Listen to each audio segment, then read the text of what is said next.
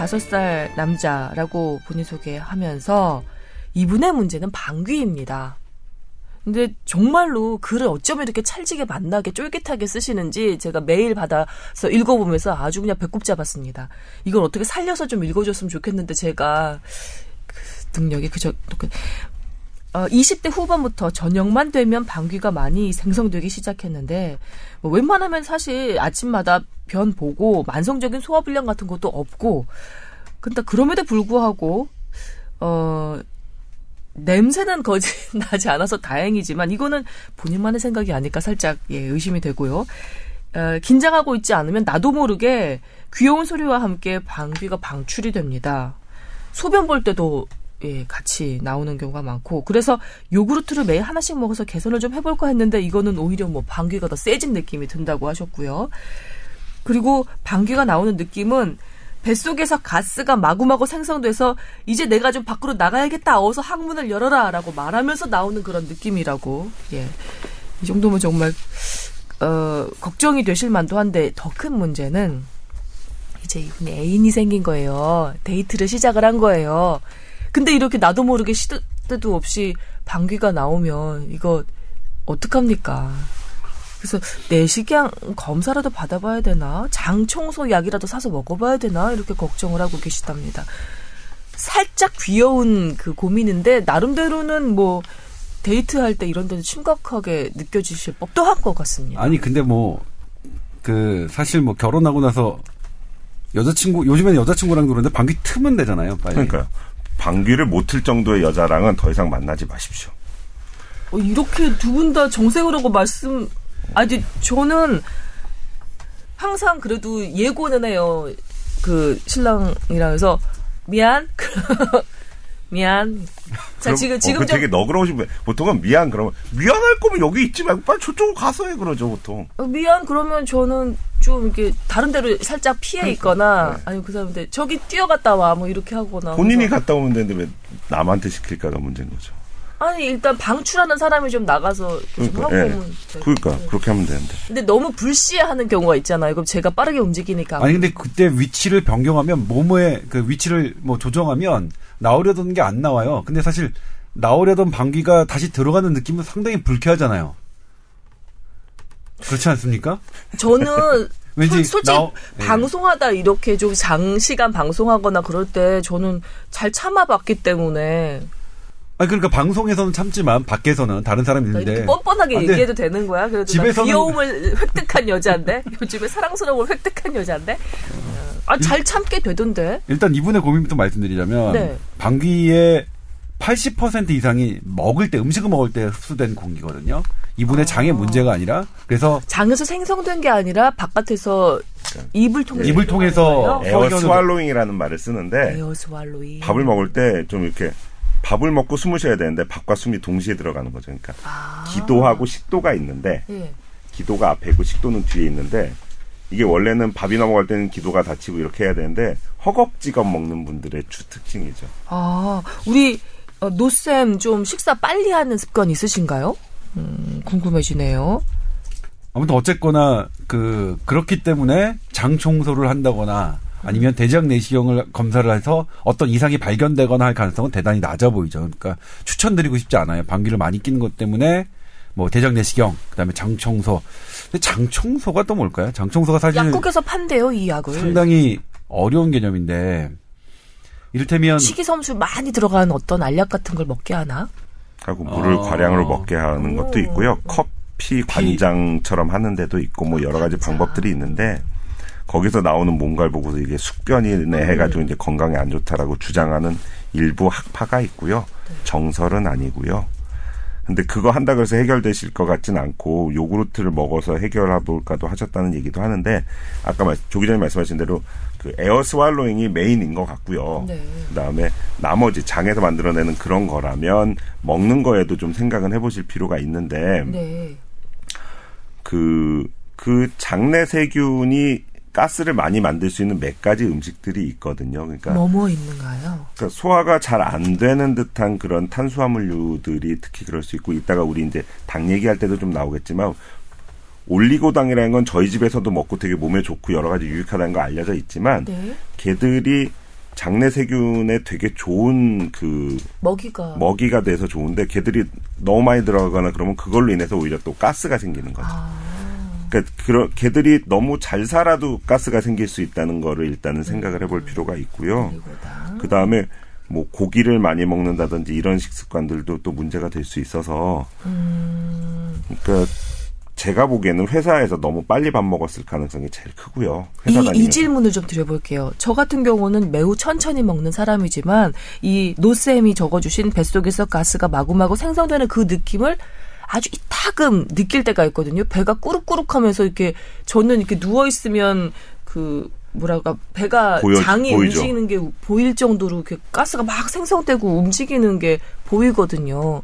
저는 어느 날 갑자기 빨리 먹진 않았을 테고 에어스왈로잉이 늘 일정하다고 보면 그거는 그러면 갑자기 올리고당이 많이 아니 그것도? 있겠지만 또 하나 이제 설명에 맨날 나오는 얘기 중에 하나가 스트레스 도또 하나의 원인이 될 수 있고 왜- 스트레스랑 가스 생성이랑도 연결돼 왜 있어요. 문제가 되냐면 장의 리듬 내지는 그 속도를 조절하는 것 중에 하나가 위 그 지나가는 음식물의 그 산성도 pH라고 얘기하는 거 네. 예, 그거가 영향이 있는데 위산 분비가 너무 많다든지 담즙 분비가 적다든지 음. 뭐 이런 걸로 인해서 pH의 변화만 와도 위장, 소장, 대장이 움직이는 거에는 엄청난 차이가 생기거든요. 그러니까 그게 늘 일정할 수가 없잖아요. 사람이 그렇겠죠. 그러니까 어디 뭐 딱 어디 딱 갇혀 있지 않는 한 그게 안 되는 거기 때문에 변화들은 있지만 그 변동의 폭이 좀 심한 분들도 있죠. 음. 어느 날은 되게 기분이 좋았다, 어느 날은 그- 되게 기분이 나빴다든지 음. 사장님이 격일로 출근하는 회사라든지 이러면 충분히 이러실 수도 있고요. 네.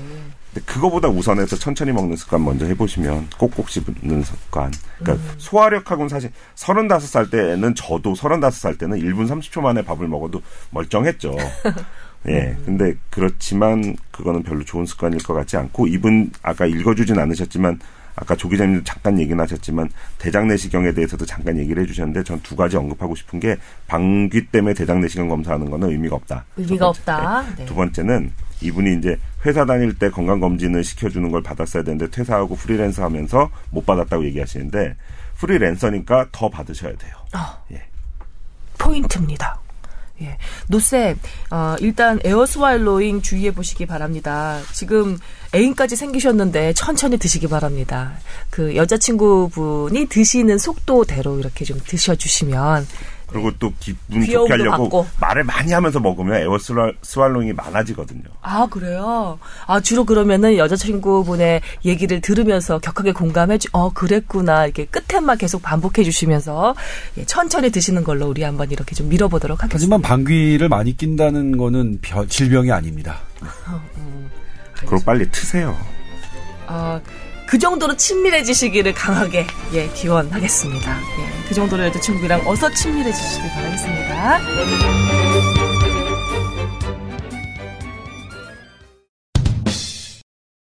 아, 남편은 초등학생 때부터 비만이었고, 아, 175cm에 95kg 정도 되는데, 고혈압 약을 드시고 계십니다. 근데 이분의 문제는 본인이 자신의 체중이나 건강 상태에 대해서 문제 의식이 없는 거예요, 남편이. 그래서 쌀, 살을 빼려는 노력이나 뭐 이런 거 조절하려는 노력을 안 하신답니다. 음식량 조절이나 운동 같은 것도 안 하시는 거예요. 그래서, 어, 그 부인 되시는 이 사연 주신 분이 조마조마하다고 하셨습니다. 자, 이 남편 본인 말대로 40평생 비만으로 살아온 사람은 체중 감량은 크게 중요하지 않고 운동만 열심히 하면 건강에 정말로 무리가 없는 걸까요? 어, 본인의 의지가 없는 체중 감량, 가족이 도와줄 수 있는 방법은 없을까요? 175에 95kg 정도면 비만 치료로 수술적인 방법까지 고려해야 할 수준인가요? 이렇게 물어오셨습니다. 네. 일단은 지금 175에 95kg면 비만 지수가 31.0이고 고도 비만이네요. 제가 아직 충분하게 취재를 한 건 아니지만 네. 지금 고도 비만에 대해서 제가 취- 취재를 하고 있습니다. 현 지금 현재 고도 비만에 대해서 음. 현대의학이 그동안 어떻게 그 자세가 바뀌었고 어떤 치료법들을 적용하고 있는지. 음. 근데 지금은 고도 비만을 과연 스스로 고칠 수 있는 병이냐?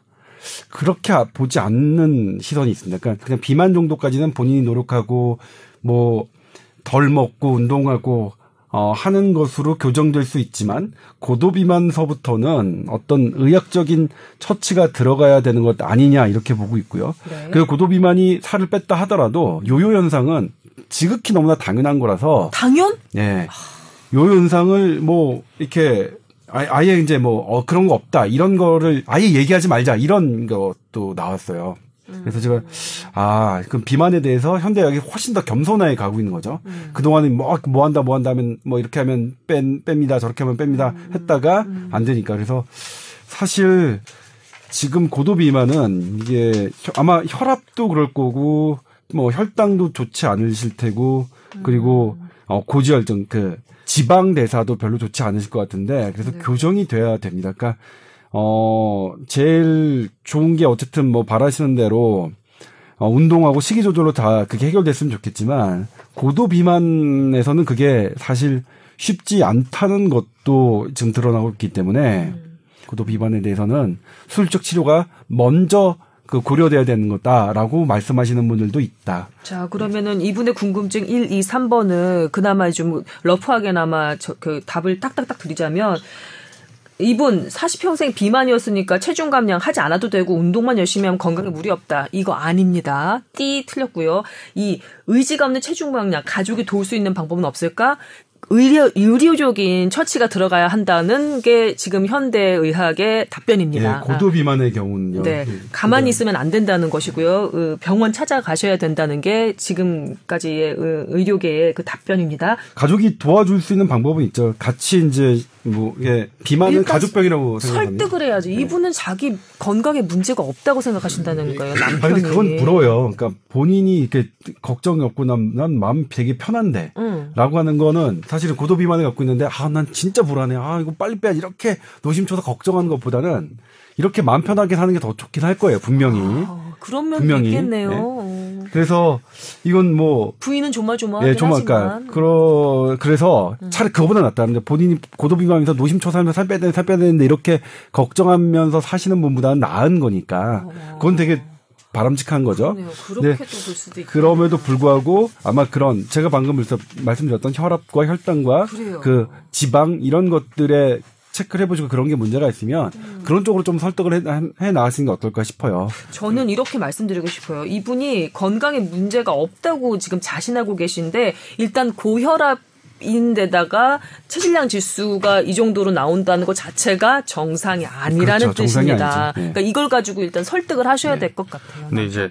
제가 볼 때는 제가 느끼는 거는 이게 그 사람한테 자기 본인이 못 느끼고 있잖아요. 음. 그러면은 이게 가족이 얘기하면 절대 안, 안 들어요, 보통. 그래요? 왜 잔소리처럼 들리는 거죠. 그래서 어떻게든 뭐 병원을 이제 어떤 기회를 통해서 가거나 어. 아니면 제 3자를 통해서 이 사람이 이게 얘기를 들으면 보통은 이제 아, 내가 뭐가 문제가 있나? 본인이 좀 권위를 느끼거든요. 인정할 수 있는 그쵸. 삼자. 이게 그렇죠. 이제 뭐 병원을 어떻게 우연찮게 갔는데 어, 선생님이 그렇게 얘기한다던가 아니면 친척 중에 누가 뭐 되게 그런 사람이 있어서 문제가 있었다는 사람이 한마디 해주거나 이렇게 해야지 보통 부모가 자식한테 얘기하면 안 듣고요. 와이프가 남편한테 얘기하면 아무리 문제가 있다 얘기해도 그게 그냥 시- 싫고 잔소리처럼 들리는 경우가 많기 때문에 이 남편분도 제 3자를 저는 권합니다. 운동하라고 네. 식사 조절하라고 이렇게 권하자 무척 기분을 그렇죠. 상해했다는 거예요. 예, 그냥 듣기 싫은 수가 있으니까 다른 사람을 통해서 얘기 듣게 하는 게 오히려 더 효과적일 수 있다. 근데 말씀하신 대로 비만은 세계보건기구가 그 비만 자체를 질병으로 규정하고 있습니다. 그래서 고도 비만은 더 그러니까 심한 질병이죠. 그래서 그런 부분을 좀 말씀해 주셔서 교정해야 되는 거라고 계속 강조를 해주시면 꼭 예, 이분이 더욱더 건강하게 예, 지내셨으면 좋겠습니다.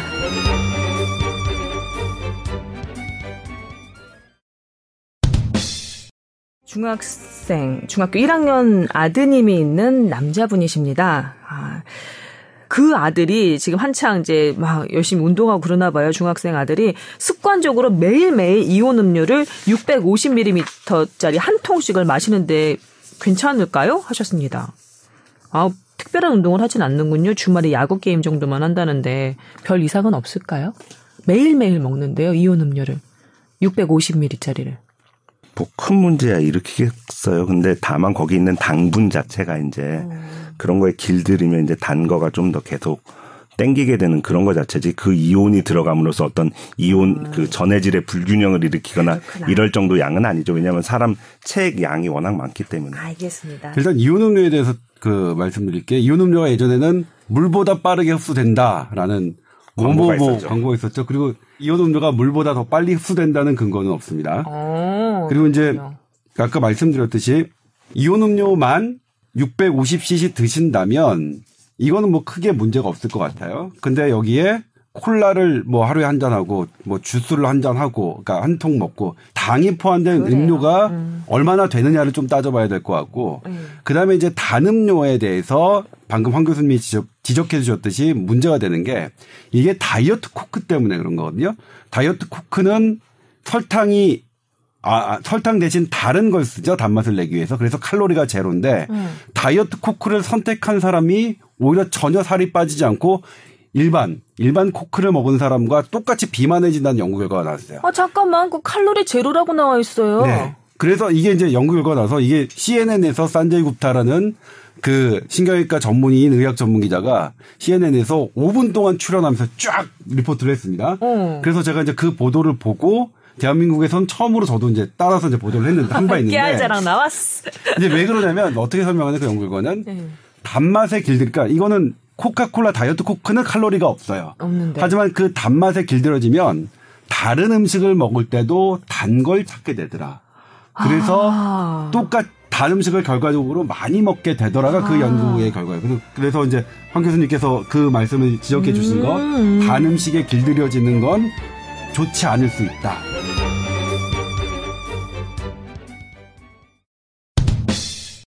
아침 출근 시간에 복통이 너무 심해서 동네 병원을 갔는데 요로 결석이 의심돼서 119를 이용하지 않고 당당히 대학병원 응급실까지 홀로 갔던 경험이 있습니다. 생전 처음 응급, 응급실을 가다 보니까 이런저런 검사 후에 결론은 결석이 발견돼서 점심시간 전에 비뇨기과에서 돌을 깨는 투석 장비를 통해 다음날 바로 응급실에서 퇴원을 했습니다. 자, 그런데 이후에 문득 시금치를 먹다가 과거에 들은 말이 있었는데 시금치를 익혀 먹으면 상관없는데 생으로 먹으면 수산 성분 때문에 몸속에 담석이 또 생겨날 수 있다라는 얘기가 떠올랐대요. 이게 사실인지 궁금합니다 하셨어요. 네. 네. 시금치를 먹으면 네. 시금 그러니까 시금치를 먹으면 담석이 생긴다는 그 기사가 실제로 있어요. 시금치를 칼슘이 많은 멸치와 네. 어떤 다른 아. 것과 먹으면 담석이 생긴다라는 기사가 네. 우리나라에 있더라고요. 2015년에도 나왔고 2016년에도. 네.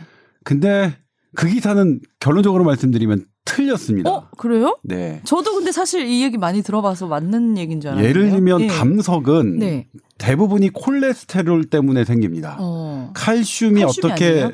뭉쳐서 생기는 게 아니고요. 아. 콩팥에 있는 돌은 그러니까 그다음에 여기 말, 말씀하셨던 방광 그다음에 뇨간에 있는 돌은 칼슘이 뭉쳐서 생기는 게 맞, 맞는데 아. 만약 시금치를 뭐 멸치와 같이 먹어서 그렇게 하면 그러니까 어떤 시금치의 어떤 성분이 네. 콩팥에 돌이 돌이 될 이론적인 가능성은 있지만 네. 담석과는 이론적으로도 연, 연부시킬 수는 없어요. 네. 그럼 이제 시금치에 있는 그런 그러니까 어떤 성분이면 옥살산이라고 하는 성분인데 네. 이 옥살산이 칼슘하고 붙, 붙거나 어떤 다른 어 미네랄과 붙으면 딱딱한 돌이 될 가능성은 분명히 있는데 어. 실제로 돌을 보시는 이 콩팥돌이나 이런 이런 것을 연구하시는 분들은 그렇다고 해서 시금치와 멸치 같이 먹었을 때 그걸 그 어메이징한 효과가 예, 있나? 그런 돌의 네. 원인이라고 하기는 딱히 어렵다. 모르겠다. 사실 어. 이제 이분들은 담석증 에 있는 그런 담석증 혹은 콩팥 돌의 원인을 음. 아직은 잘 모르겠다. 담석증 같은 경우에 이제 콜레스테롤로 생기는 거니까 네. 혈중 콜레스테롤이 높으면 당연히 이론적으로 생길 가능성은 높아서 네. 그런 것들이 원인이 될 수 있겠다고 생각하지만 네. 그냥 어쨌든 원인은 복불복 아직은 잘 모르겠다지 이렇게 이론적인 가능성 그러니까 시금치와 칼슘이 어떤 섞인 것들이 돌이 될 이론적인 가능성은 있지만 실제 임상에서 음. 상당히 많이 나타난다 흔하게 그렇 나타나는 거라고 보지는 않고 아니에요? 계시더라고요 그래서 어. 뭐라고 말씀하시냐면 네.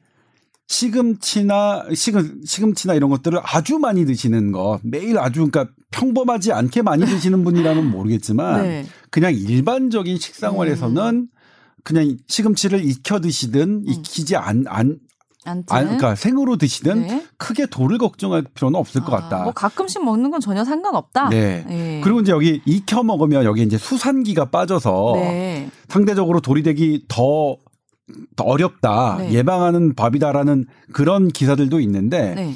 그게 틀린 말은 아니지만 실제로 시금치를 익혀 먹는 것과 날로 먹는 것에서 음. 어 콩팥에 돌이 얼마나 생기는지 이런 것들은 사실 따져본 적이 없어요. 없다. 그리고 네. 그렇게 염려되는 거는 아닌 것 같다. 이렇게 네. 말씀들을 하시니까 네. 어 이런 기사들 이런 소문들을 왜 들으셨는지는 알겠지만 네. 이렇게 시금치와 관련해서 음. 크게 걱정하실 필요는 없을 것 같습니다. 그러니까요. 시금치를 많이 먹어야 어. 뽀빠이처럼 힘이 나죠.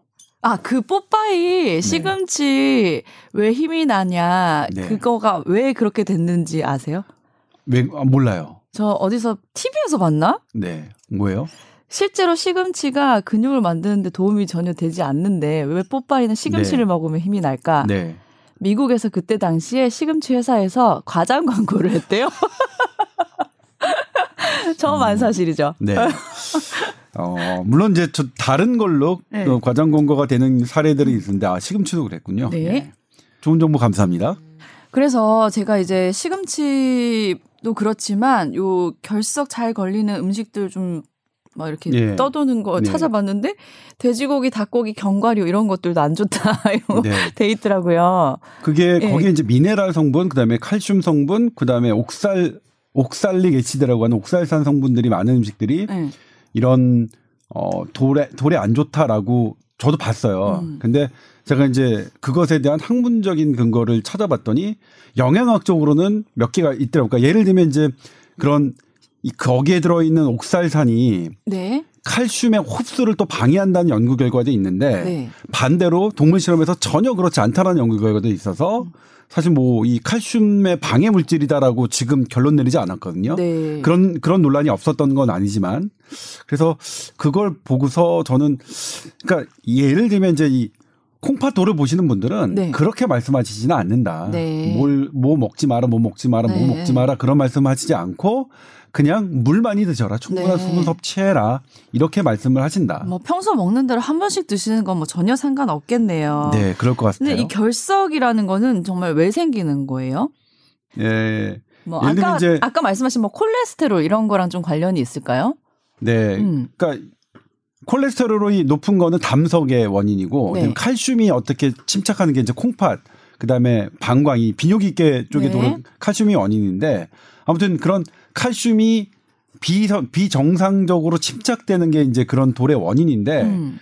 실은 이제 그러니까 흔하게 우리가 음식을 그런 음식을 많이 먹으면 그렇게 될 것이라고 생각하지만 네. 어 이론적으로는 그렇게 생각하지만 실제로 그거를 진단하거나 연구하신 선생님은 네. 꼭 그렇게 생각하시지는 않더라. 알겠습니다. 네, 그렇게 아무 문제 없다고 합니다. 크게 음식을 네, 그냥 네, 네. 그러니까 무난하게 드시는 분들이 걱정할 필요는 없을 것 같아요. 네.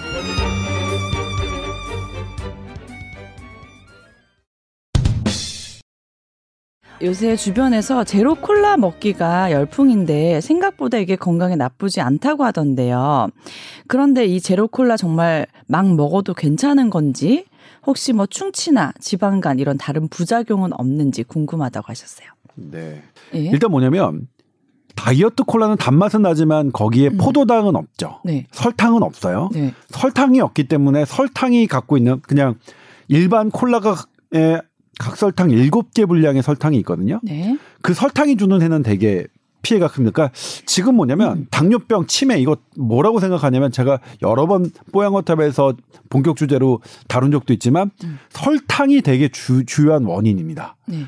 예를 들면 설탕이 되게 문제인데 네. 지방으로 누명을 씌운 적도 있다고 저희가 소개를 해드린 적도 있는데 그래서 제로 콜라는 제로 콜라만 보면 어 그냥 일반 콜라보다는 분명히 이득은 됩니다. 그러면 지방간 사라지고 다이어트도 분명히 될 텐데 그런데 막상 뚜껑을 열어보니까 제로 콜라를 먹- 먹은 분들이 그렇게 체중 감소 효과나 혹은 지방간 감소 효과가 없었어요. 그렇게 별로 그 뚜렷하지가 않아요. 네. 왜 그런가 봤더니 맛은 습관이라는 거예요.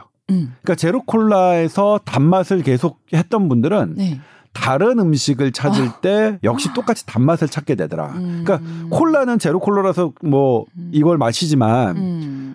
뭐귤 같은 거는 뭐 제로 귤 이런 건 없잖아요. 아이스크림도 뭐 제로 제로 가- 음. 설탕 제로 아이스크림 이런 거 없잖아요. 그래서 거기서 충족됐던 맛, 내가 단맛을 추구하는 이런 욕구들이 그대로 생존 그대로 유지되기 때문에 결국 다른 음식을 통해서 내가 설탕을 좀 많이 섭취하게 되더라. 그렇게 설명하고 있는데 그럼 다른 단 음식을 안 먹고 제로 콜라를 먹었을 경우는 훨씬 그냥 콜라보다는 나을 수 있다는 얘기예요. 그렇죠. 콜라만 자체만 놓으면 네. 어, 제로 콜라가 일반 콜라보다는 낫다고 할수 어. 있죠. 그런데 통으로 사람의 생활 생활을 보니 네. 꼭 그렇지는 않더라. 네.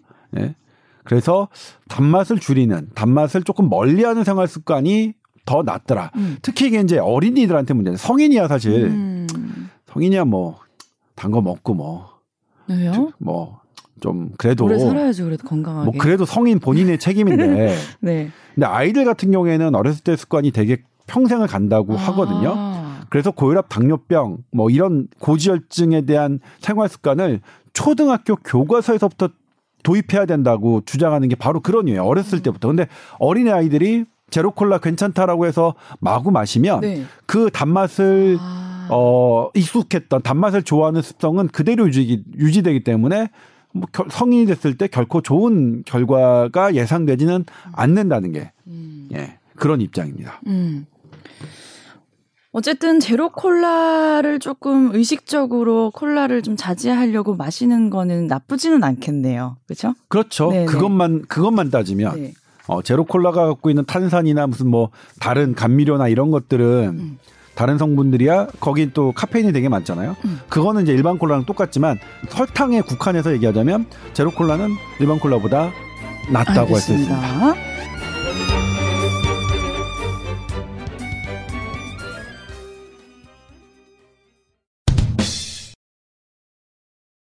넷플릭스에서 뭐 이런 전 못 봤는 다큐가 있나 봐요.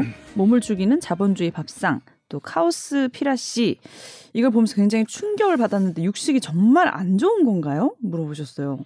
육식을 아예 끊고 채식으로 가는 게 맞는 건가요? 하셨는데 저는 그렇게 하라 그래도 못할 것 대단히 같아요. 이제 인류학적인 문제가 있는데요. 저도 고기를 네. 너무 좋아해. 육식이냐 인간이 육식 동물이냐 채식 동물이냐. 음. 근데 그러면 이제 동물학적 관점에서 보는 거예요. 음. 육식 동물과 채식 동물은 뭐냐면 사자는 육식 동물. 육식 동물이죠. 아예 음. 풀안 뜯어 먹죠. 음.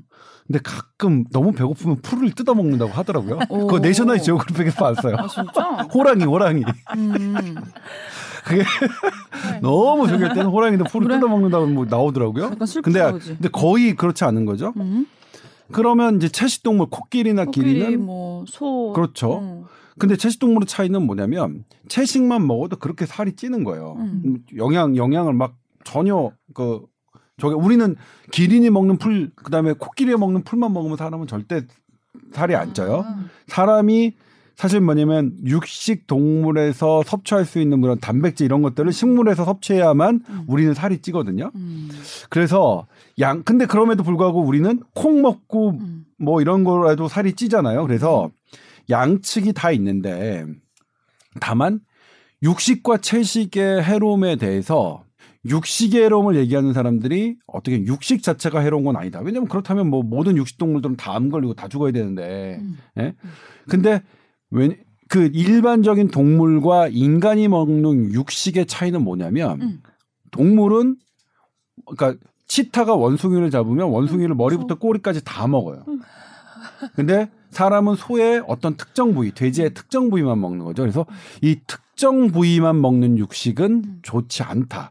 이거는 이 인류학의 시- 실험은 제가 예전에도 말씀드린 적 있었지만 옥스퍼드하고 캠브리지가 원탑입니다. 전 세계에서. 이 인류학적인 연구들이 쭉쭉쭉 됐는데 거기서 이제 그 사람들은 뭐냐면 우리 고대 그러니까 지금 뭐냐면 원신이라고 하는 근데 원신이라는 거는 되게 웃겨요. 하, 이게 커다란 어 우주의 역사에 보면 만 년 전에 있는 사람은 그냥 우주의 역사에 보면 찰나인데 그걸 가지고 그 만 년 전에 이런 어 습관 혹은 천년 전에 이런 습관을 갖고 있는 사람이 단지 우리가 뭐 저기 있다고 원신이라고 하는 것은 대단히 조금 오만한 어, 텀이긴 해요.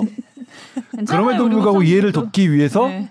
원시 부족을 딱 연구해 보면 이 원시 부족들은 육식만 하는 원- 원시 부족도 있어요. 에스키모는 거의 생선만 먹는 거죠. 거기에는 풀이 없으니까. 그런데 그들을 혈액 검사해서 해보면 전혀 영양 결핍이 없는 거예요. 뭐 콜레스테롤 질환도 별로 없어. 왜 그런 거 봤더니 그들의 식습관 통째로 다 먹는 거예요.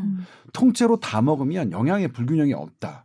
그래서 몇 가지 실험을 했- 했었어요. 그리고 어떤 동물들의 뭐 닭이나 오리의 꼬리부터 이거까지 다 먹는 그런 사람들의 일주일 뭐 보름 이렇게 해봤더니 정말로 영양 결핍이 없고 거기에 이제 닭가슴살 뭐 뭐뭐 이렇게 부위별로 먹은 사람들은 영양 결핍이 있고. 그래서 이런 정도로 육식이 채식보다 더 해롭다는 것에 대해서는 뭐 이거 정말 논쟁이 많습니다.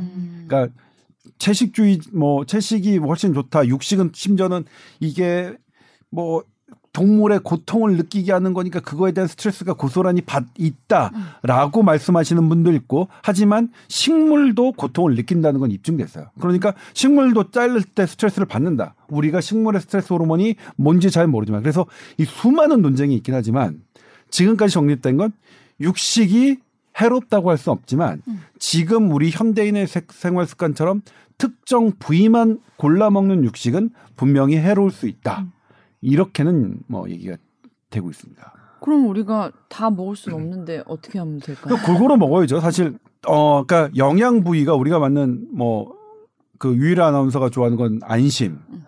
어 어떻게 하셨어요? 아우 눈썰미가 있죠. 제가. 네 안심만 뭐뭐 먹는 건 좋아요. 그건 분명히 훌륭한 음식이니까.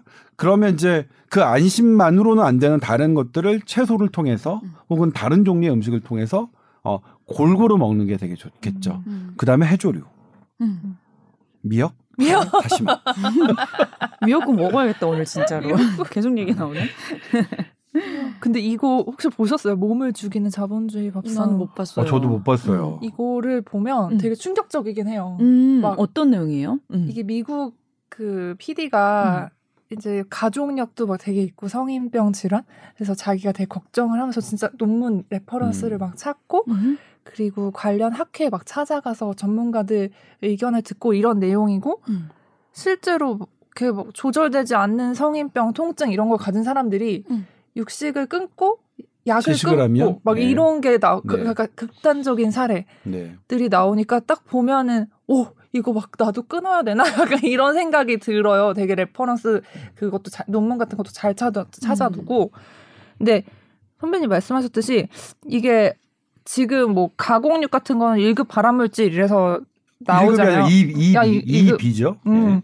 그래서 발암물질 이런 식으로 또 강조가 되고 하는데 사실 뭐 고- 가공한 제품은 그럴 수 있다고 저도 생각이 드는데 이 육식이 뭐 이렇게 키울 때 환경이나 먹이는 거 뭐 그런 항생제 뭐 이런 것 때문에 또 안 좋은 측면도 있어서 이거를 이게 극단적으로 진짜 안 좋다 이거를 그것만 보고는 사실 판단하기는 어려울 것 같긴 해요. 근데 보면은 깜짝 놀라긴 해요. 한번 볼만은 해요, 되게. 근데 저는 사실 저는 개인적으로 뭐냐면 어, 나이가 드니까 네. 어, 스스로 음. 어, 고기에 대한 욕구가 조금 떨어져요. 아, 어, 저도 되게 놀, 놀라웠어요. 그거 저희 엄마가 하는 얘긴데. 네. 그러니까 소화 그래서 저는 좀 떨어져서 그렇다고 예. 하더라고요. 그러니까 음, 이게 왜 내 몸이 음. 그렇게 변했는지 모르겠고 지금 제가 많이 찾는 음식 집에 가서 만약 제가 밥을 해서 밥을 해서 먹으면 꼭 설거지를 해야 돼서 싫어요. 식기세척기 사시라니까. 아 정말 집에서 밥 먹기가 싫어 설거지까지 해야 되니까 밥만 먹으면 너무 그러니까. 엄마가 밥 해주는 게 제일 좋았어. 엄마가 밥 해주면 설거지는 안 되는데. 어 지금은 아무튼 그런데 어쨌든 뭐 설거지 합니다 간단하게. 그런데 제가 요즘에 찾는 거는 두부. 그러니까 음. 두 양을 채우게 두부 그다음에 이제 쌀도 흰 쌀밥보다는 여러 가지가 섞여 있는 음. 어렸을 때는 뭐 뭐가 콩 섞여 있고 이러 이러면 완전 개 짜증 났잖아요. 안 먹- 안 먹었나 봐. 왜 이걸 섞어 쓸데없이 밥에다가 왜 못 먹는 음식을 섞어 밥에다가 막 이랬는데 요즘 맛있지. 못 먹는 음식. 어, 예, 맞아요. 근데 음. 아 그렇게 되는 누구한테 저기 한 게 아니라 어 저는 그렇게 좀 변해서 음. 예를 뭐 그렇겠죠 뭐 아 예를 들면 제가 취재하면서 배웠던 이런 것들이 저에게 어떤 기본적인 스키마로 작용해서 음. 어떤 특정 부위만 계속 해서 먹는 식습관은 좋지 않다. 음. 그러니까 음식은 통음식, 음. 어 통으로 이렇게 해야지 내가 그러니까 그거 우리 옛날에 그랬잖아요. 그 꽃게인가요? 새우인가요? 새우도 껍, 껍질부터 다 먹으면 맞아, 이게 맞아. 몸에 나쁠 게 없다. 건강하다. 그게 어른들이 그렇게 말씀하셨던 게 그건 진짜 천재들이 야 다 어르신들. 어, 그, 그 예. 경험을 보시면 그러니까 그런 부분 어쨌든 저는 어 그렇습니다. 그래서 이제 유제품에 관한 것도 그래요. 네. 유제품도 뭐 보면 거기에 영양소 있고 칼로리 되게 높고 그러니까 어 칼로리도 높지만 영양소가 있거든요. 네. 근데 이게 계속 어, 어떤 특정 부위잖아요. 그러니까 어떤 특정 소의 젖, 음. 소의 젖만 이렇게 한 거니까 음. 뭐 그런 부분에 이 실험들과 얘기가 있다. 근데 저는 개인적으로는 그래서 음. 지금 저는 저절로 예전에 제가 10년, 5년 전에 비해서 먹었던 고기의 어, 비중이 그냥 줄었어요. 정말. 음. 확 줄었어요. 어, 근데 뭐 그렇습니다. 근데 이제 이 육식과 이 채식계는 마찬가지로 채식만 하면은 부족해지는 그런 영양소를 들이대시는 분들이 어, 그런 논문 찾으면 많거든요. 그래서 음. 어떻게 지금 정답을 내리기는 상당히 어려운데 음. 저는 나이가 드니까 오히려 어, 저절로 조금 약간 육식의 비중 좀 줄어들더라. 전 개인적으로 해서 육식을 좀 줄이고 어, 채식 쪽으로 가는 게 맞지 않느냐는 저희 개인적인 요거는 개인적인 어, 의견을 근데 말씀드리겠습니다. 음식을 먹어보면 왜 컨디션이 느껴지잖아요. 그래서 막 어떤 날은 채식을 먹으면서 이제 컨디션 좋아졌다가 허기가 지고 힘이 없을 땐 또 고기가 땡기는 그렇죠. 날도 있고. 그렇죠. 근데 그런 정도로만 이제 유지를 하시면 좋겠고 막 더막 어. 육식을 너무 많이 드시고 이런 거는 조금 피하시면 되겠네요. 이제.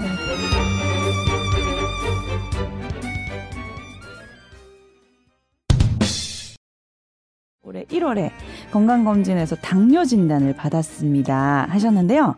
저도 빠른 팔이어서 이제 81년생들하고 같은 학년이니까 거의 이제 동갑 나이에 이제 청취자분이 보내주신 것 같은데 저도 콜레스테롤 굉장히 높다고 올해 진단을 받아서 약을 매일매일 꼬박 먹고 있기 때문에 굉장히 동변상련의 마음이 아, 저는 느껴지네요. 81년생이라서 젊은 분이구나 이렇게 생각했는데 류이나 아나운서 동갑이라고 하니 아니구나. 왜요? 우리 아직 네. 젊어요, 그죠? 그죠? 우리 아직 이 정도면 젊은 거죠. 젊어요. 두 다리로 건강 뛸수 있어요. 아직. 예, 맞아요. 예. 뛰는 건 무리 없으니까 젊은 거예요, 우리. 하지만 뭐 당뇨 그리고 저 같은 콜레스테롤 지금부터 관리하면 더 건강하게 음, 지낼 수 맞아요. 있죠. 자, 뭐 건강은 관리하기 나름입니다. 음. 그래서 당시 이제 공복 혈당이 200 정도 되었으며 당화 혈색소 수치는 10 정도라고 합니다. 다양스럽게 약 처방 받고 식이 조절 꾸준히 해서 지금은 혈당이 100에서 120 정상이네요. 그죠? 3개월에 한 번씩 이제 검사 받을 때 당화혈 색소 수치는 5.5 내외입니다. 혈당 관리 잘 돼서 처음 받았을 때보다는 꾸준히 약을 또 줄이고 있다고 하셨는데 어 이제 궁금한 게 식이 조절하면서 식사량을 4분의 1 정도로 줄이셨대요. 오 대단하시네요 오, 이거는. 음. 그냥 다이어트 하려고 4분의 1 정도 줄이는 것도 정말 힘든 건데 대단한 음, 의지를 네. 가지고 계신 것 같아요.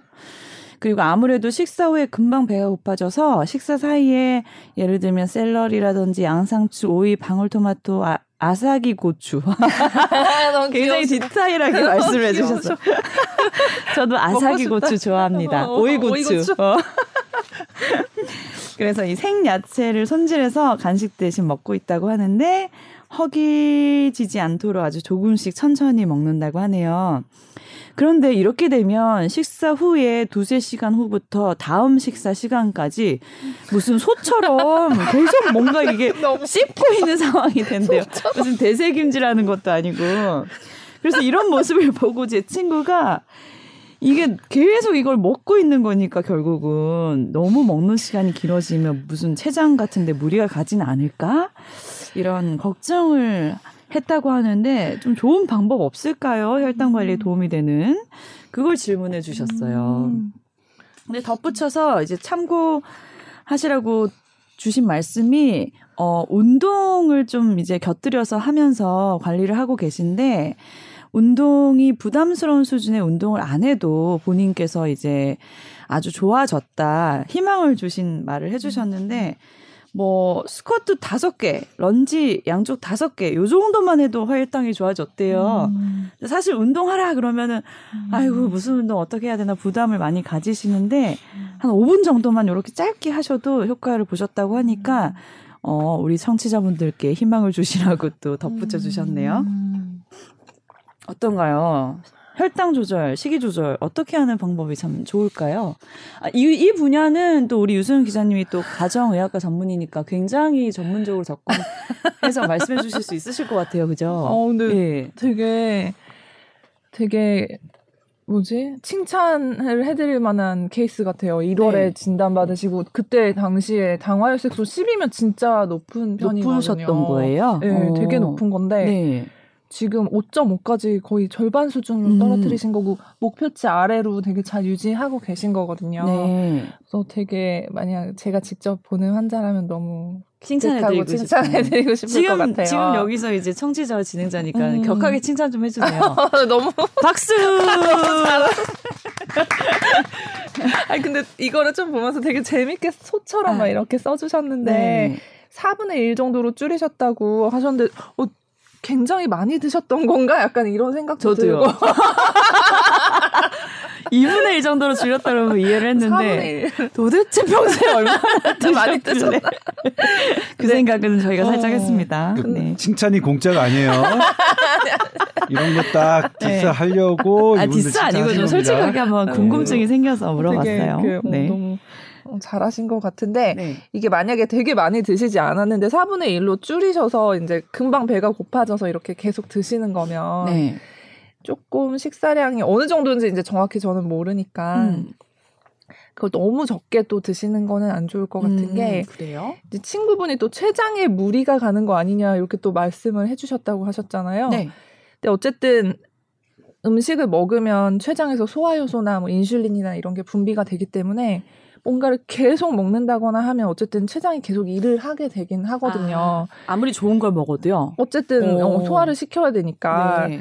근데 제 생각에는 그 제가 그냥 뭐 학회나 이런 가이드라인을 토대로 말씀을 드리면 네. 하루에 보통 세 끼를 먹으라고 하잖아요. 근데 이제 당뇨 환자들은 제일 중요한 게 규칙적으로 먹는 거고, 음. 근데 뭐 3회 먹고 그 사이에 공복 시간이 길어지는 게 안 좋으니까 음. 좀 하루에 네다섯 번으로 이렇게 쪼개서 식사를 하는 게 아. 좋다 이런 이제 권고가 있어요. 그래서 어. 왜냐하면 저혈당의 위험이 있고 지금 아직 약을 계속 드시고 계시니까 음, 음. 그래서 관리를 잘 하고 계시지만 음. 조금 식사를 이제 계속 이렇게 야채라서 야채고 음. 이게 다 보니까 식이섬유고 음. 토마토는 좀 도- 당을 올릴 수가 있긴 한데 너무 많이 드시면 네. 네, 다 좋은 걸 드시고 계시긴 하세요. 네. 근데 어쨌든 요런 종류로다가 뭐 식 전에 한 시간 전 음. 이런 식으로 한 번에 한 번에 이렇게 드시고 음. 그다음에 이제 식사를 하시고 이런 게 좋을 것 같아요. 왜냐하면 두세 시간 후부터 음. 계속 드신다고 또 하시니까 음. 그렇게만 조금 고쳐주시면 음. 완벽할 거라고 생각이 들고 음. 그리고 이제 뭐 가장 중요한 거는 이게 또 사람마다 다 다르기 때문에 네. 자기한테 맞는 거를 찾으라고 돼 있어요. 네. 근데 이렇게 해서 지금 혈당이 좋으신 거면 이게 또 맞는 걸 수는 있는데 음. 한번 걱정이 되시면 그런 식으로 바꿔보시는 것도 좋을 것 같고 음. 그리고 이제 당화혈색소 수치도 되게 중요한데 요즘은 혈당이 어느 정도 이렇게 왔다 갔다 하느냐 왜냐면 당화혈색소라는 건 3개월 동안 내 몸에 있는 혈당 수치를 이제 평균을 냈다고 생각을 하시면 되거든요. 네. 근데 어떤 사람은 이렇게 이렇게 파도처럼 요동치는 사람이 있고 네. 똑같은 당화혈색 수치라도 아니면 이렇게 조금 조금씩 요동치는 사람이 있어요. 네. 근데 이렇게 조금 조금씩 요동치는 게 훨씬 더 낫다. 이제 이런 연구 결과들이 대세여서 음. 지금 이렇게 드시되 계속 드시는 것보다는 음. 제가 말씀드린 대로 식전이나 이럴 때 이런 야채 사- 식이섬유를 드셔서 조금 포만감을 주시고 그걸로 이제 식사를 식사량을 줄인 걸 유지하시고 이런 식으로 가시면 될 것 같아요. 그러니까 음. 지금 쭉 되는 걸 조금 끊어서 이렇게만 해주셔도 그래서 제가 지금 궁금한 게 음. 이제 간식으로 챙겨 드시는 종류는 굉장히 좋은데 네네. 간식을 먹는 시간도 좀 긴 것 같기도 하네요. 계속처럼 계속 씹고 계신다. 이게 이런 건뭐한 10분, 20분이면 어, 다 뭐. 드실 수 있을 것 같은데 되게 어떻게 드시는 거죠? 계속 드시는 것 같아요. 저도 그러니까 뭐 따라해 보고 싶어요. 저도 네. 일종의 이제 이 포만감을 하기 위해 하고 칼로리가 낮은 음. 채소 위주라는 게 이제 이걸 페이크 다이, 다이어트라고 하잖아요. 음, 근데 네. 췌장에 무리가 가는 거 아니냐 이제 우리 유승현 기자가 그 말씀해 주신 부분이 있는데 췌장에 제일 무리가 되는 건 사실은 이제 당이거든요. 그래서 네. 어. 그 당부하가 높은 음식을 먹는 게 췌장에 가장 좋지 않다. 그러니까 사실 그래서 우리 하얀 쌀밥도 네. 그래서 비건강 식단으로 이제 우리가 이제 분류를 이미 그렇죠. 해버린 거거든요. 네. 그거보다는 현미, 뭐 음. 잡곡밥 이런 게 더 좋은 음. 것인 것처럼 음. 그래서 췌장에 뭐, 뭐 기본적으로 하지만 저는 뭐냐면 이렇게 잘 되고 계시면 음. 그냥 밀어붙이시면 될 것 같아요. 다만 계속 씹을까요, 그냥? 혈당 100에서 120 씹어버려. 정도는 네. 어 이게 당뇨병 전 단계 수치긴 하거든요. 아, 100에서 120이요? 예, 제가 딱 요 정도 수치예요. 공복 혈당이. 아, 이거 정상 아니군요. 네, 요즘에 더 엄격해졌습니다. 오. 근데 당화혈색소 수치는 정상으로 내려오셨는데 아마 공복 혈당은 조금 더 낮췄으면 좋겠다. 아마 그 의사 선생님이 그렇게 하실 것 같은데 음. 저는 이 정도면 훌륭한 거 아닌가 싶어요. 음. 뭐 계속 먹고 씹는다고 음. 췌장이 막 나빠진다. 이 정도는 아니죠. 어, 확 나빠진 그런 거 왜냐면 네. 되게 조금씩 드시는데 근데 이 제가 그래서 연구 결과 찾아봤어요. 저도 이런 분은 또 얘기는 처음 들어갔고 왜냐하면 네. 대부분의 환자분들이 잘 안 지키시거든요. 약을 먹으니까 근데 음. 되게 잘 하셨는데 어쨌든 조금 자주 끊어서 먹는 게 더 나을 수 있다. 이형 당뇨 환자들한테서는 하지만 너무 자주 계속 먹는 거는 오히려 안 좋다 이런 또 연구가 있어서 네. 어쨌든 이게 선배님 말씀하신 것처럼 막 당을 확 올리는 음식은 음. 아니지만 어쨌든 계속 음, 먹는 시간이 길어지면 그렇다. 이게 좀 그렇게 빈도처럼 영향을 줄 수가 있을 것 같아서 아, 네. 한번 그렇게도 해보셔서 네. 뭐 공복 혈당이나 이런 게 어떻게 되는지 보시는 것도 좋을 것 같아요. 네. 네. 그럼 어. 샐러리, 양상추, 오이, 방울토마토, 아사기 고추 중에 한 반 정도만 드시면 되겠네요. 아니면 한 오이, 양상추 요 정도? 토마토 저 정도. 먹고 싶다 아사기 고추. 아, 그럼 뭐냐면- 아사기 고추를 넣을까? 저도 이렇게 되게 이거 되게 좋아하는 채소인데 네. 이 생 채소죠. 음. 손질해서 간식 대, 대신 먹고 음. 손질하는 게 너무 어려워요. 할 수가 없어요 이거. 맞아요. 누가 해주지 않으면. 근데 이거 본인이 직접 하시고 어렵죠. 하는 음, 거잖아요. 대단하신 네. 것 같아요. 아 그리고 채소가 또 이게 조금씩 사기가 어렵고 맞아요. 많이 사야 되는데 음. 조금만 있으면 다 버려야 돼요. 음. 그래서 음. 사실 쉽지 않은데 네. 아무튼 뭐 근데 한 잘하고 계신 것 40살 같아요. 정도 되셨는데 이제 당뇨 진단 받으셨잖아요. 음.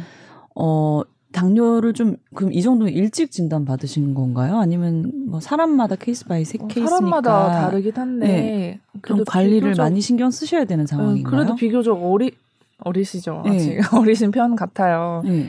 당뇨라는 게 참 관리하는 것도 어렵고 네. 합병증이 많아서 무서운 병이니까 맞아요. 좀 다른 또 관리할 수 있는 팁들 뭐가 있을까요? 이렇게 운동하신다고 하셨는데 네.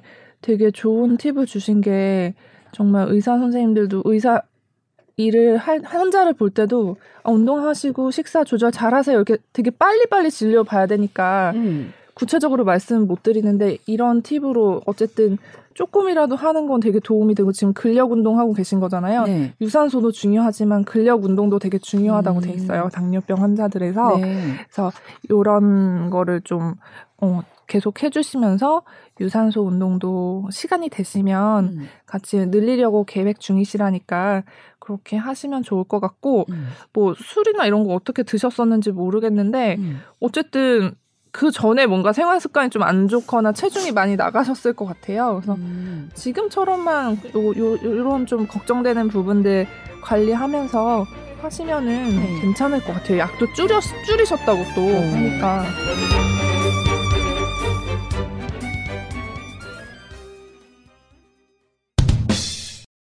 왜 그런지 모르겠고 언제부터였는지도 모르겠는데 배에서 꾸르륵 하는 소리가 많이 나신대요. 그 소리의 종류를 그래 써주셨어요. 꾸르르, 뾰록, 부룩, 꼬로로로로, 삑 이런 길이와 종류가 아주 무궁무진합니다. 빈도도 무시 못할 수준이라서 적게 잡아도 한 1시간에 4번은 나는 것 같대요. 뭐 진짜 많이 나시네요. 옆에 직원들이 사무실이 너무 조용해서 막 들릴 것 같아서 불안하시대요. 근데 언제부터 그랬는지는 모르겠는데 신랑이 어 초반에는 막 놀리면서 웃더니 언젠가부터는 병이 있는 게 아니냐 물어보시더라고 했대요. 그래서 신랑 배에서는 이렇게 소리가 안 나는데 내 위장에는 뭔가 문제가 있는 건지 궁금해 하셨어요. 특별히 많이 나는 사람이 있는 것 같아요. 음. 네. 우리 일반외과 전문의신 임원장. 의학적으로 얘기를 하면요. 네. 장애 운동이 1분당 1분당 어 소리를 이렇게 청진기를 들 때 이제 장에서 소리가 나는 횟수가 있는데 이제 그거 횟수에 따라서 장 운동이 활발하냐 멈춰 있냐 이런 거를 측정을 해요. 음. 뭐 그래서 20 20회 이상이다 40회 이상이다 이렇게 구분을 하는데 이런 사람들 장에 소리 나는 사람들은 장에서 활동되는 그 장의 장명 장의 소리죠. 네. 그게 항진돼 있어요. 네. 그러니까 장애 운동이 활발해져 있는 사람들을 얘기하거든요. 그래서 한의학적으로는 근데 그거에 대한 뭐 특별한 치료를 하진 않죠. 의학 쪽에서는. 근데 이제 그게 통증이 있을 때 있거나 음. 그럴 때는 진경제라고 해가지고 장애 운동을 좀 늦추고 네. 어 우리 장에서 음식물이 또 돌아 들어가서 빠져나가는 그런 속도를 좀 천천히 하는 약을 먹기도 하죠. 근데 증상이 없으면 사실 소리만 나는 거 가지고 약은 먹진 않아요. 근데 이제 한의학 쪽에서는 어떤 것들이 있냐면 이런 장명에 관련돼서는 조금 예민한 사람들 음. 그리고 어 뭐 의학적 용어로 교감신경 톤이 조금 올라가 있는 사람들 음. 어 그리고 어 항상 신경을 쓰면 음. 그걸 꼭 이렇게 완벽하게 하려고 하는 사람들 어 그래요? 근데 어. 장은 원래 부교감 신경이 지배하는 영역이잖아요. 아니 같이 작용을 하죠. 어 항진하기도 했다가 그걸 음, 두 가지가 다 같이 왔다 갔다 하죠. 어 네. 그러니까 그래서 교감 신경은 장 운동을 조금 적게 하고 적게 하고 음. 부교감 신경이 장 운동을 촉, 어, 촉진시키는 촉진하는데 예. 교감 신경 톤이 올라가면 멈추죠. 아. 네, 또 그렇죠. 그러니까 그러니까는 얘가 원래 작용을 하다가도 음. 얘가 갑자기 어, 하면 멈추게 되겠죠. 그래서 네. 그런 교감신경 톤에 문제가 생긴 사람들, 그러니까 네. 부교감신경 톤이 올라가든지 교감신경 톤이 뭐 이렇게 서로의 이제 교, 교, 교합으로 이제 작용을 하는데 이제 아까 얘기한 대로 좀 완벽한 사람들, 뭘 하려고 하는 아. 사람들 이런 것들이 조금 힘들어요. 소리 많이 나세요, 조동찬 기자님? 네. 거짓말하고 그러세요, 방송에서. 네. 그래서 네. 솔직히 얘기하면 이것이 어 생활 패턴이나 어떤 조금 뭐랄까 음. 우리 요가는 아니지만 참선이라든지 어, 참, 음. 어, 참선 참선이요. 네. 벽 보고 하는 건가요, 참선은? 네. 뭐 아, 면벽 나는 면박 수행이죠 그거는. 완벽하지 벽 않아도 보고 반성해 막 이런 이렇게. 거 하죠. 어. 아. 그래서 이거는 어떻게 보면 그 우리 그 우리 중추신경에 나오는 자율신경계에 대한 그런 부분이라고 좀 보시고 그래서 오. 조금 어, 어느 순간에 또 사라지기도 합니다. 이렇게 소리 나던 사람이 네. 갑자기 안 나기 시작할 때가 있어요. 보통 늙어가면서 어머, 갑자기 슬픈 얘기네요. 예. 예. 조금 그래서 젊었을 때는 좀 장소리가 좀 많이 나다가 아. 나이가 들어가면 대부분 조금 음. 많이 없어집니다. 좀 음. 보세요. 그분한테 전화해서 장소리 좀 줄지 않았니? 그러면 1년 전보다는 어떠니? 네. 보통 그 많이 좀 나이가 들어가서 좀 주는 경향이 생깁니다. 아, 근데 어. 이게 혹시 뭐 위장 소화 장애라든지 가스가 많이 차서 나는 뭐 이런 거는 아닌가요? 음, 그런 건 아닌 것 같아요. 네. 그러니까 그 부분을 방귀는 어떠시는지 네. 그러니까 많이 나오는 편인지 안, 그거 정보를 주셨으면 더 좋았을 어, 것 같긴 한데. 방귀는 자주 끼는 사람이 또 따로 있잖아요. 그래요? 그건 어때요 건강상? 근데 방구를 참으면 본인은 어떠세요? 저는 자주 끼. 방구를 참으면 어떻게 될 것 같아요? 너무 고통스럽죠. 어, 네. 방구를 고통스러워요? 막 배가 가스가 차고 막 힘들잖아요. 참- 아니 음. 참으면요 네. 그 안에서 흡수가 됩니다. 어 진짜요? 네. 끝까지 참아보세요. 그러면 그러면 몸에 안 좋은 거 아니에요? 근데 다시 그 성분들인데? 가스를 생성되는 그 균에 의해서 이제 가스가 생성되잖아요. 근데 네. 그걸 참으면 대장 안에서 흡수가 돼서 상피세포로 해서 스며들어서 없어져요. 아. 그래서 차- 끝까지 참으면 네. 안 나오긴 할 수는 있다. 아. 근데 어떻게 보면 대변 내 성, 조성분 때문에 사실은 그런 가스가 나오는 거기 때문에 음. 대부분은 때 방귀 성분의 대부분은 우리가 이제 들이마신 음. 호, 그러니까 호흡으로 기도를 통해 들어가야 되는 공기가 식도를 타고 위를 타고 마신 공기라고 해요. 그러니까 음. 대부분은 근데 이제 방금 그 의미 있는 그런 가스는 이제 음식과 대장에 있는 세균이 이걸 분해하면서 만들어지는 그런 가스고 그런 가스들이 이제 냄새가 나는 거죠. 이불을 입을 통해 당한 거는 나오는 게 아닌데. 네. 근데 아무튼 방귀와 이 배의 소리 이 정도는 이제 서양 의학에서는 질병으로 보진 않거든. 뭐 네. 지극히 정상인 거고 네. 정상 범위 내에서 네. 소리가 많이 나는 사람, 근데 방귀가 잦은 사람, 아닌 사람, 네.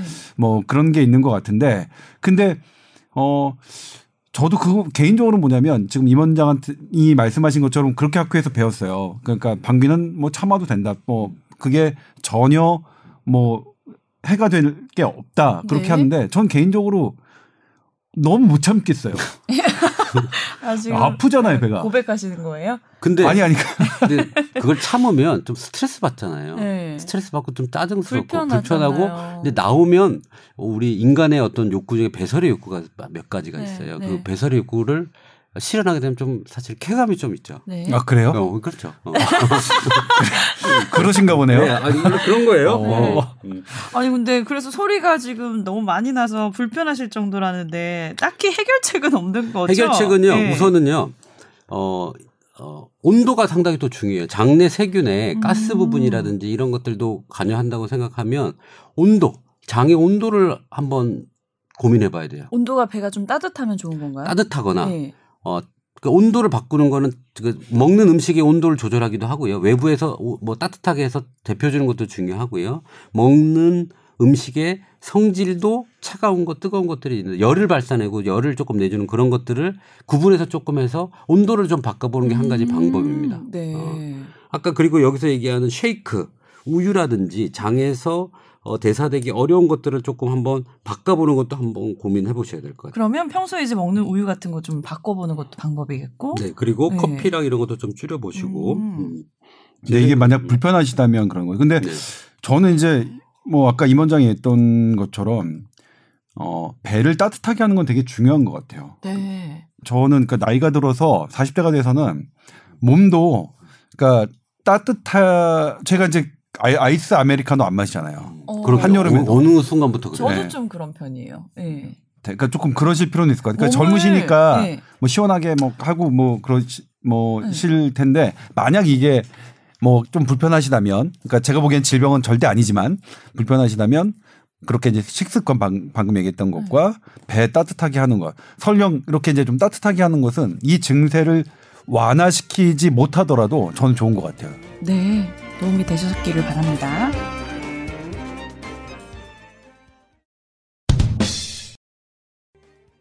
어, 저희 어머니 건강이 너무 안 좋으시다고 하면서 사연을 보내주셨어요. 근데 여쭤볼 곳이 없어서 저희한테 이제 사연까지 보내주셨다고 했는데, 음, 최근에 배가 좀 신기한 것 같아요. 너무 아파서가 아니라 너무 고파서 죽을 만큼 힘들다고 하셨다고 하는데요. 시간당 한 번씩 뭘 드셔도 돌아서면 배고프고 힘들고 너무 이게 힘들 정도여서 막 눈물이 날 정도로 힘드시대요. 그런데 문제는 드시면 되는 게 아니라 이 구역감 때문에 식사를 잘 못 하신다는 게 문제라고 합니다. 밥은 한두 숟갈 드시면 다행이고 결국은 뭐 미숫가루, 단호박죽 이런 거 드시는데 겨우 삼키시는 정도고 그래서 이게 너무 힘들어서 뭐 수액 같은 것도 맞으시고 하는데 그래도 이게 뭐 별 차도가 없을 정도로 효과도 없으시다고 해요.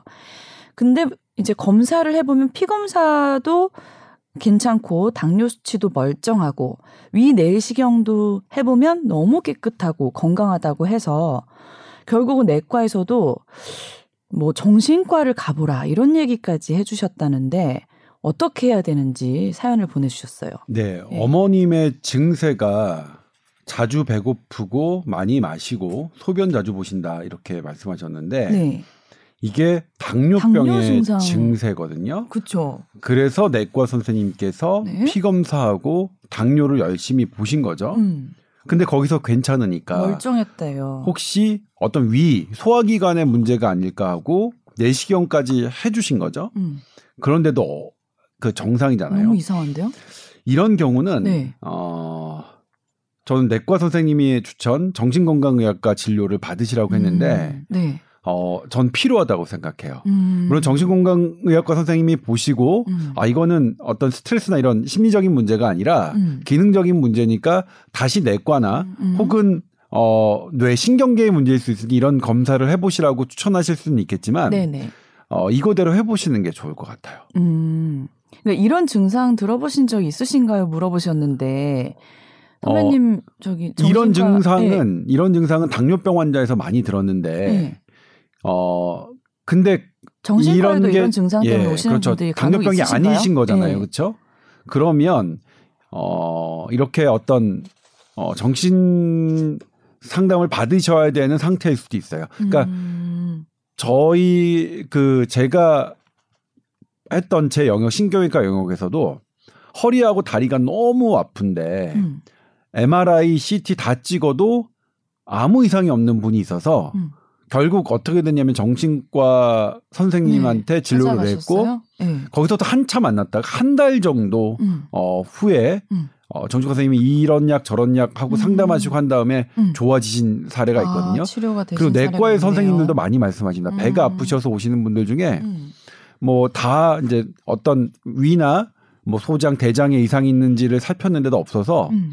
그럴 경우에 정신과 선생님한테 어, 의뢰를 드리면 어, 나 호전되는 경우가 있어서 네. 이 경우는 정상적인 절차라고 생각하시면 되고 음. 근데 이제 뭐냐면 나는 내가 막 정신과의 진료를 보라고 하면 음. 내가 꾀병이 아니냐 음. 이렇게 생각하시는데 아니 이거 꾀병이라고 음. 본게 아닙니다. 네네네. 그러니까 어떤 정신적인 그 스트레스에 의해서 네. 이런 증세가 나타날 수 있는 거죠. 음. 그렇게 생각하시면 좋을 것 같아요. 음.